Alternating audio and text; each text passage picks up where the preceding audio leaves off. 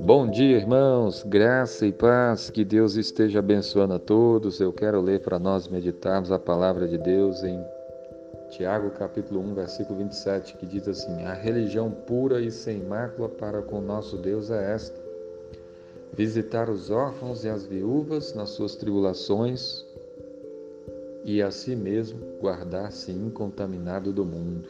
Amém. Esse texto bíblico ele nos ensina sobre a religião pura e sem mácula para com Deus, nosso Pai.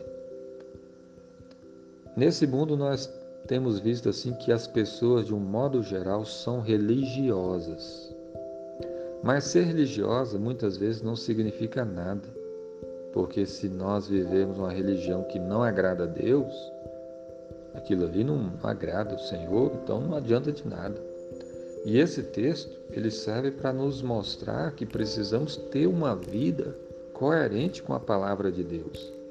A religião pura e sem mácula, sem mancha para com nosso Deus e Pai, aqui diz, é esta: visitar os órfãos e as viúvas nas suas tribulações. Visitar é mais do que você ir na casa de alguém.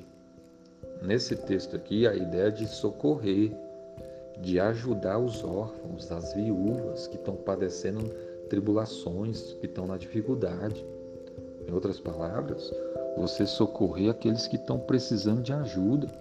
Os órfãos e as viúvas eram um símbolo de pessoas que precisavam de gente para protegê-los, para guardá-los.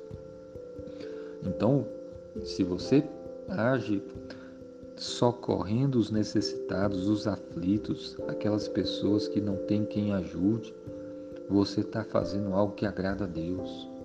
Você está demonstrando amor. E a Bíblia nos ensina que devemos viver em amor. Então isso agrada o Senhor. Isso é uma demonstração de uma religião pura e sem mácula.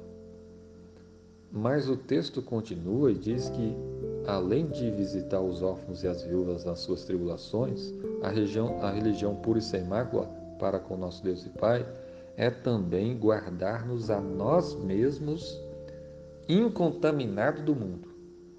Esse mundo está cheio de contaminações, está cheio de pecado, está cheio de imoralidade, falsidade, palavrão, xingamento, mentira, traições, idolatria, feitiçaria, pornografias, se você quer ter uma vida que agrada a Deus, você deve guardar-se incontaminado. Você não pode se contaminar com esse mundo mal perverso que vivemos. Você não pode seguir a mesma linha de pensamento, de palavras, de ações. Você deve buscar a santificação, a obediência a Deus. Se você crê em Jesus, saiba que Jesus morreu por você e pagou o preço para te salvar dos seus pecados. Ele derramou o sangue dele. E agora ele quer que você viva em amor e que você se guarde incontaminado desse mundo. Busque a Deus, ele vai te ajudar. E certamente você terá uma vida muito abençoada. Então, procure viver essa vida de amor, de socorrer os aflitos, as viúvas, os necessitados nas suas dificuldades e guardar-se a si mesmo incontaminado do mundo. Que Deus abençoe a sua vida. Amém.